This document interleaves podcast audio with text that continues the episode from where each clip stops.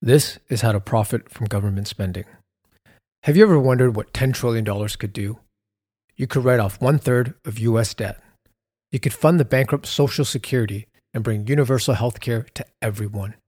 Heck, you could even give every American a $33,000 down payment and solve the home ownership crisis.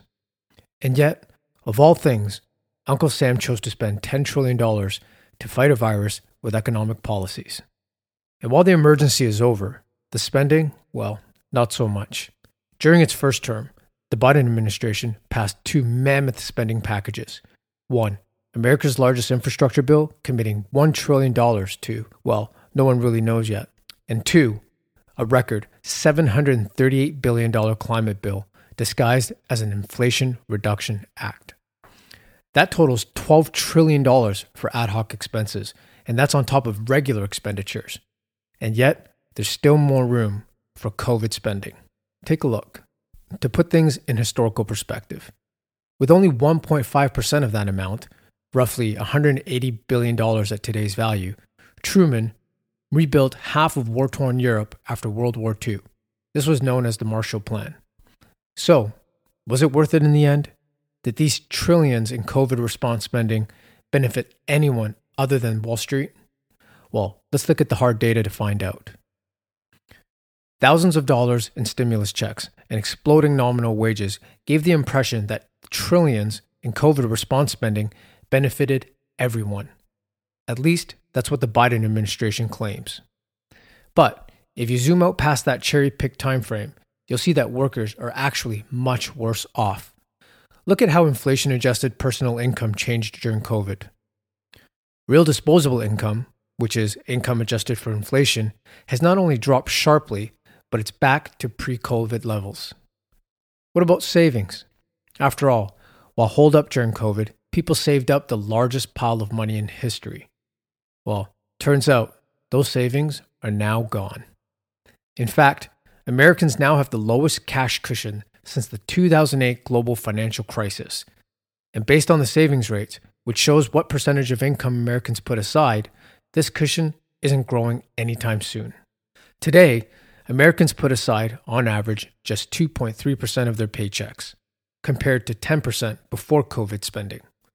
Since 1959, there's only been one month when the savings rate was that low.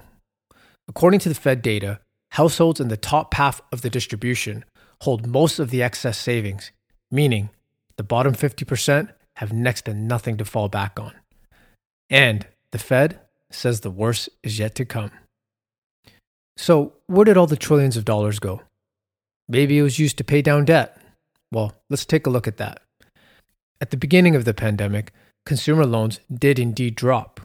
But once inflation caught up to the money supply and living costs exploded, households began piling up debt like there's no tomorrow. And that includes the most expensive debt of all credit cards. According to credit reporting agency TransUnion, in 2022, credit card balances hit an all time record, spiking nearly 20% from the year before.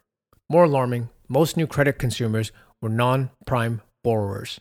Such desperate debt accumulation tells us a lot about those who take on that debt. These people aren't swiping that card to buy a 77 inch OLED TV or a fancy vacation in Paris. As TransUnion data shows, they are strapped for everyday necessities like food and gas. Meanwhile, the Fed's Jerome Powell touts growing spending and how resilient the economy is. If that's the case, can't people just cut back on expenses? There's a widely held misconception about spending and inflation, and it's downright ignorant to see it adopted by policymakers who are presumably armed with all the data in the world and swaths of PhD economists. The theory goes something like this Despite high inflation, people are still employed and spending more, which means that the economy is too hot. Just take a look at one of the snippets from Powell's recent addresses on inflation. In the eyes of the Fed, inflation is the fault of lavish consumers. As such, the Fed has to rein this lavishness in. The Fed intentionally mixes up cause and effect by blaming the people, but in reality, the increased spending isn't the cause of inflation. Let me explain. If a carton of eggs cost you $3 in 2019 and now it costs $6, will you buy half as many eggs to feed your family? Probably not. You'll likely buy the same carton of eggs, but just spend more to do it.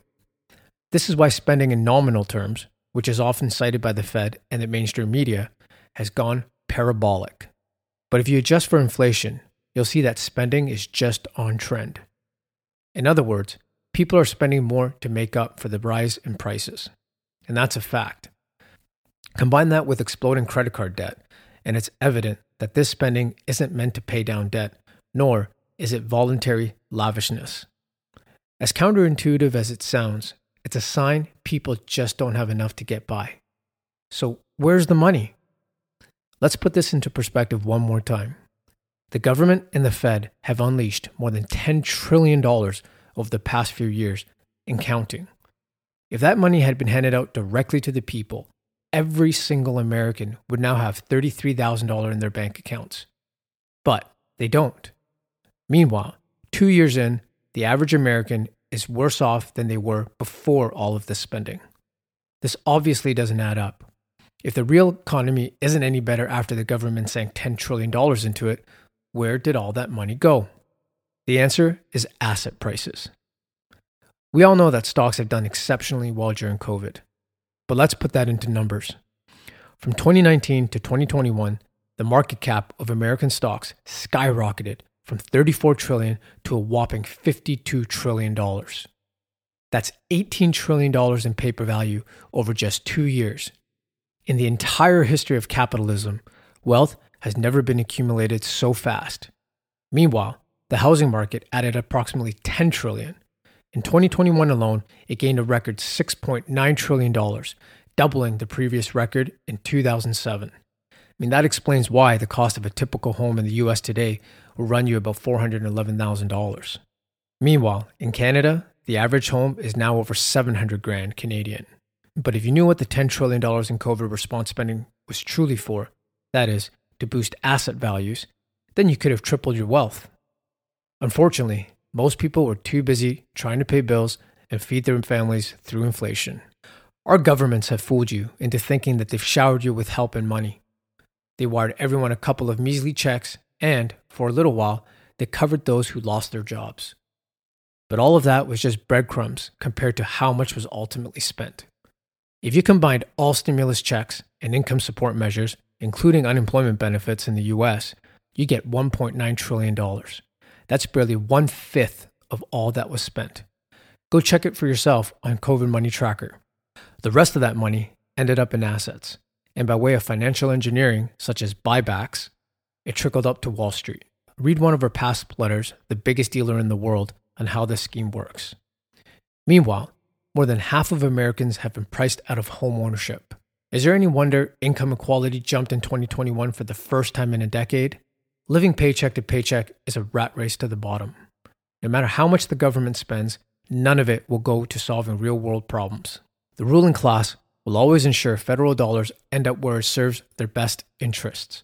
And if you aren't part of this group, the only way to make something out of it is to piggyback on those interests. That is, buy the right assets. That's why, despite what the experts told you over the last decade and throughout the pandemic, we've encouraged readers to stay in the stock market and convert their returns into hard assets. There was simply too much money in the system with nowhere to go but into financial instruments such as the stock market and real estate. And while the market looks shaky, there's still plenty of money on the sidelines, as we explained in the previous newsletter. Lastly, while it appears that $10 trillion of spending simply vanished, it didn't. It just went to those who knew how to take advantage of it. Stay tuned for more. Seek the truth and be prepared.